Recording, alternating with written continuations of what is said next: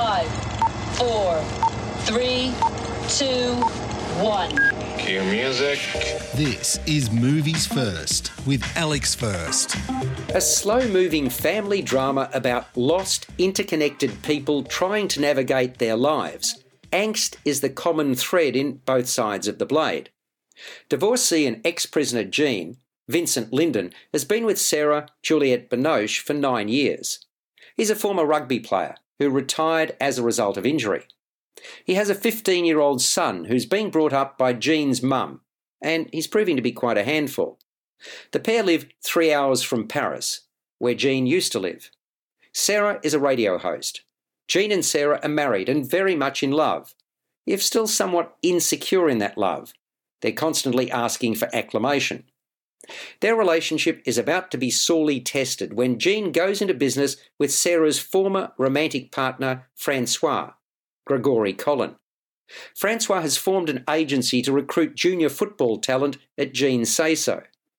Even a decade on from when Francois left her, Sarah still holds a torch for him. And when he sets eyes upon her again, it's evident the spark is still there. Both sides of the blade becomes a messy love triangle, where each of the trio feels they are in the right and are being sold short. Written by Christine Angot and Claire Denis, based on Angot's book and directed by Denis, the movie is an intriguing look at the human psyche. We all have our own take on matters, whether or not that correlates with others' views. That goes to the heart of one's definition of truth. Is truth reality or open to interpretation? Jean often doesn't give clear answers or talks around issues. Francois is a narcissist, while Sarah somehow thinks she can satisfy both men when clearly she can't. Binoche and Lindon are the main players in this production, and they acquit themselves well. Their characters are well formed, their vulnerabilities exposed. I was somewhat concerned that the story took a long time to develop. The script could readily have been tightened to have heightened the drama. That would also have strengthened audience involvement. Still, both sides of the blade manages to make its mark, and it scores a 7 out of 10. You're listening to Movies First. For more, like us on Facebook and follow us on Twitter. Looking every bit like a 10 year old girl, Lena, played by Isabelle Fuhrman, is in fact 31 and the most dangerous patient in an Estonian psychiatric institution. Particularly devious, manipulative, and opportunistic, she's also deadly. So it is that she escapes from the facility and poses as the long lost young daughter named Esther of a wealthy American family. Reunited after four years, Father Alan Albright, played by Rossif Sutherland, a gifted artist who lost his mojo when his daughter disappeared, is particularly ecstatic. They bond. But not so the mother, Tricia, Julia Stiles, nor their 16 year old son, Gunnar, Matthew Finlan. Lena tries to keep up the charade, but there are cracks in the stories that she weaves. Also suspicious is the policeman, Detective Donan, played by Hiro Kanagawa, who handled Esther's disappearance. Of course, Lena's sinister impulses have not dissipated. When she acts upon those, a significant twist occurs. For all is not as it seems. It appears that Lena isn't the only one hiding a dark secret. Orphan First Kill is better than I imagined it would be. It's an intriguing, well woven horror with surprises aplenty. So, plaudits to the scriptwriter David Coggeshall, who worked on a story from David Leslie, Johnson McGoldrick, and Alex Mace. Director William Brent Bell ensures there's never a dull moment, with action unfolding at a decent clip. I appreciated Isabelle Fuhrman's performance as evil incarnate. She certainly acts the part, the demonic tag seemingly sitting comfortably on her shoulders. The other standout was Julia Stiles as the society wife with decided smarts of her own. The game that she and Lena play is mighty dangerous and fun to watch. The diverse setting in this movie provides alluring light and shade. Regardless, the constant is the inherent darkness in the lead character. Coming 13 years after Isabelle Fuhrman assumed the centerpiece role in Orphan, both she and this prequel have bite. Orphan First Kill scores a 7.5 out of 10. Movies First with Alex First. A deceptively clever period crime drama, The Outfit is a slow burn mesmeriser. Set in Chicago in 1956, all the action takes place at the premises of a bespoke tailor. Leonard, Mark Rylance, is a well spoken, nondescript British cutter who takes great pride and pleasure in his work. His narrative about what goes into making a suit underlines the piece. Rolls of fabric, tape, chalk, and cutter's shears are prominent throughout. The shop employs a receptionist, Mabel, Zoey Deutch, who dreams of travelling to Europe. While she and Leonard go about their business, the place is a front for Irish mob boss Roy Boyle, Simon Russell Beale.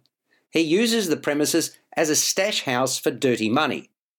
Boyle's son Richie, Dylan O'Brien, and his chief enforcer Francis, Johnny Flynn, visit the shop daily. Richie's nonplussed that he has to play second fiddle to Francis, who once put his life on the line for Boyle. One day the pair make their way into the place in desperation, Richie having just been shot in the abdomen. It's only some deft craftsmanship from Leonard that helps save him. Mind you, it's all downhill thereafter given there's a stool pigeon in their midst who's ratted them out. Behind the goings on is a turf war, but the primary focus is on the tailor and, to a lesser extent, the receptionist, whose lives are on the line. Written by Graham Moore, who was responsible for the imitation game, and Johnathan McClain, and directed by Moore, the outfit features a whip smart script. Its minimalist setting gives it the feel of a play, I could well see the action unfolding on stage. Much of the credit in terms of the movie's success lies in the measured performance of Mark Rylance as the unflappable cutter.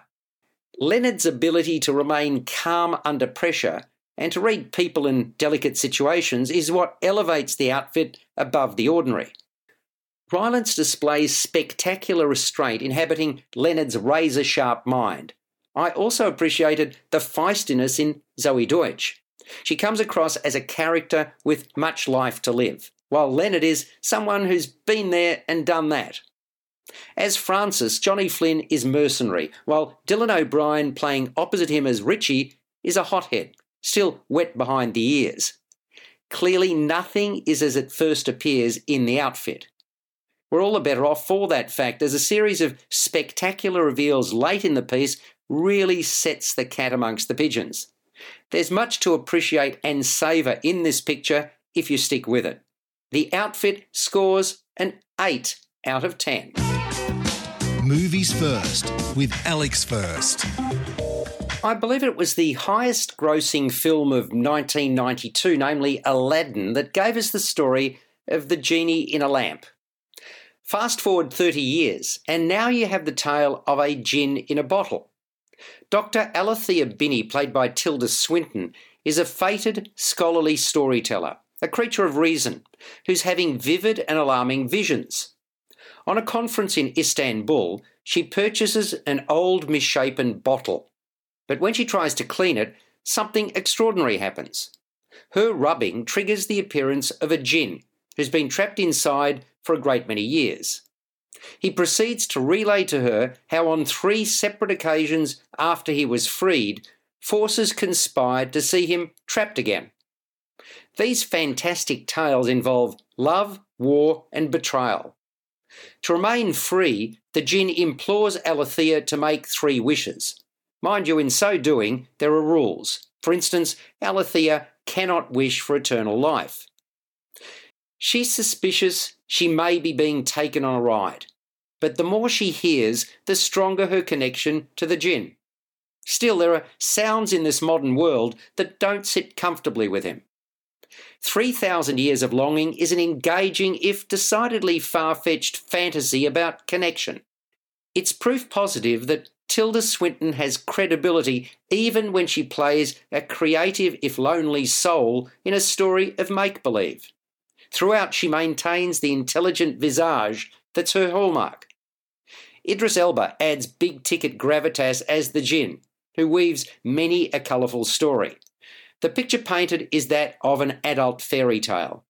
co writer with Augusta Gore and director George Miller, is of course quite at home with the genre.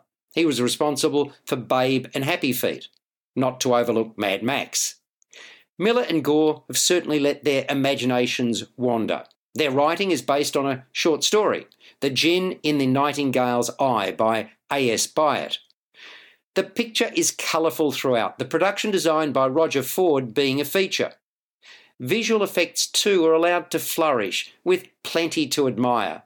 So, 3,000 Years of Longing is a pleasant, lavish distraction.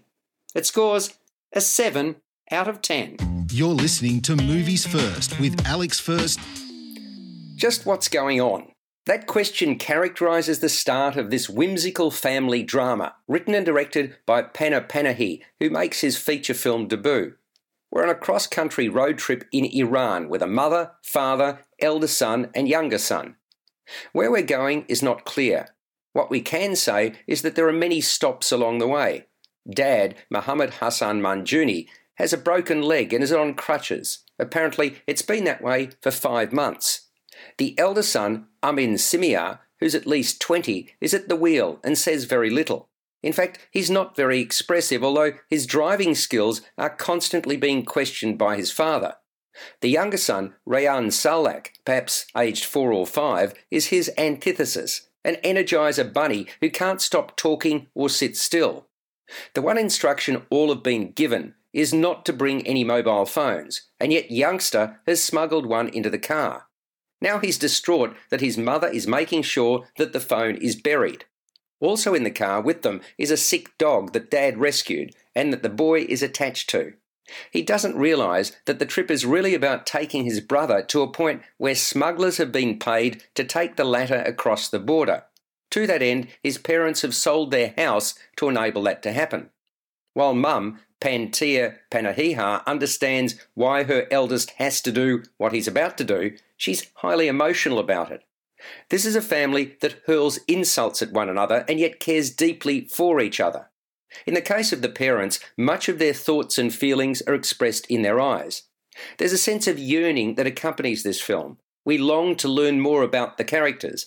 Much is left unsaid, and it's up to each of us to interpret and read between the lines. What struck me immediately was the naturalistic performances. Muhammad Hassan Manjuni brings a comic gruffness to his role. Pantea Panahiha is empathetic and caring. A scene late in the piece where a single teardrop forms in the corner of her left eye speaks volumes. The real revelation for me was Rayan Salak. What a performance, what a find. Lively, precocious, immensely talented. Compliments too to the cinematographer Amin Jafari, who captures the expressions and landscapes magnificently. A rocky mountain range early on is particularly appealing and evocative.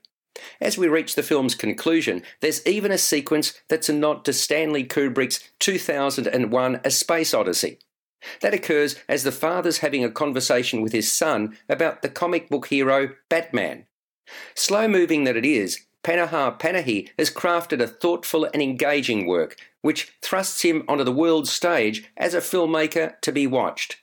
Hit the Road scores an 8 out of 10. You're listening to Movies First. For more, like us on Facebook and follow us on Twitter. From Babette's Feast to Big Night, from Eat, Drink, Man, Woman to Chocolat and many besides, foodie movies have their own place in popular culture. Now along comes a Swedish offering, Tuesday Club. Karen Marie Richardson and Sten Bjorn Kjellman are about to celebrate their 40th wedding anniversary.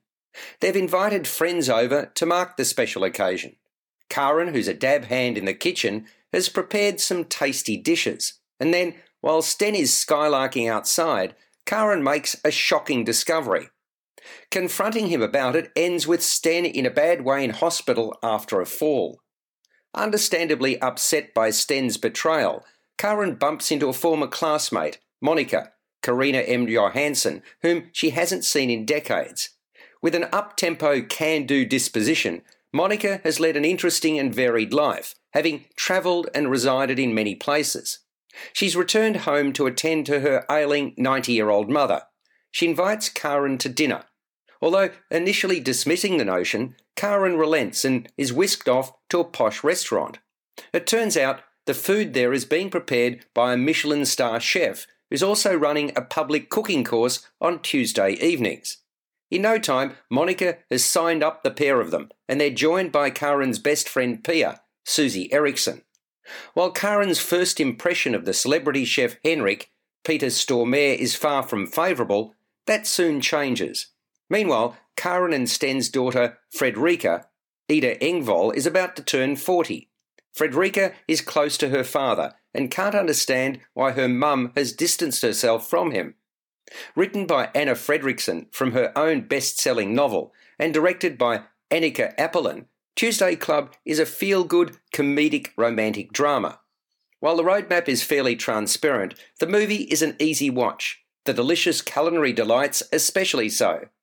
The best performers are the three female friends. There's a dignity about Marie Richardson, Karina M. Johansson has joie de vivre in spades, while there's an earthy quality about Susie Eriksson. I can't say I was sold on the representation of incredulity by Ida Engvall, nor in the way the role was written. Neither did I believe there was chemistry between Richardson and Peter Stormare. Still, there's a friendliness and charm about Tuesday Club which gives it appeal. Tuesday Club is best enjoyed if you simply let it wash over you and don't try to dig too deeply. It scores a 6 out of 10. You've been listening to Movies First with Alex First. Available at Apple Podcasts, Google Podcasts, Spotify, iHeartRadio, or your favourite podcast player. You can also stream on demand at Bytes.com. This has been another quality podcast production from Bytes.com.